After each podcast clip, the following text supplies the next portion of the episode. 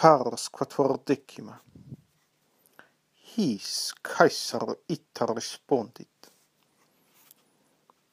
Eo sibi minus dubitationis dari quod eas res quas ligati Helvetii commemorassent memoria teneret atque eo Gravius Ferre quo minus merito populi Romani accidissent.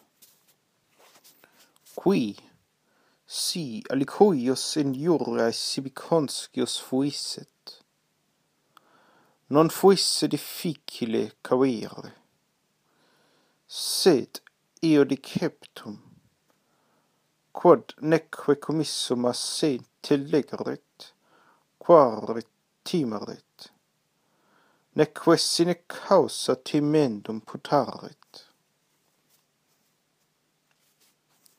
Quod, si vetris contumelia il oblivisci velet, num etiam recentium injuriarum, quod eo in vito iter provinciam per vim temptassent, quod haiduos, quod ambaros, quodelo brogas vexassent, memoriam deponere posse? Quod sua victoria tam insolentur gloria rentur, quodque tam diu se impune injurias tulisse admirarentur, iodem pertinere.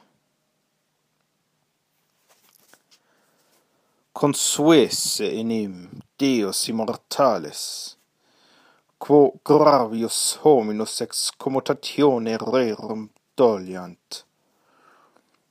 Quos proscelereorum ulcisci vilint.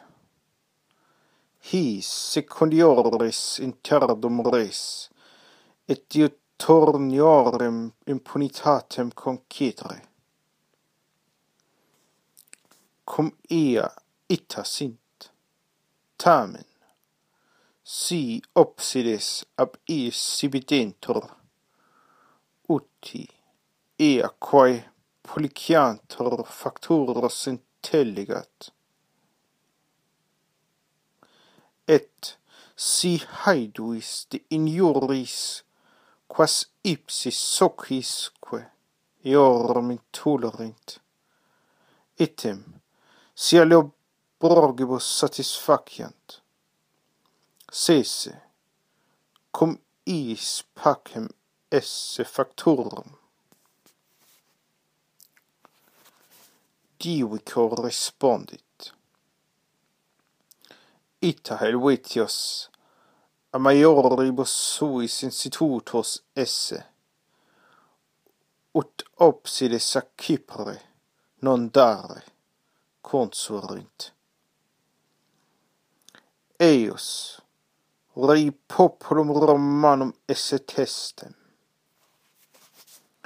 Hoc responso dato discessit.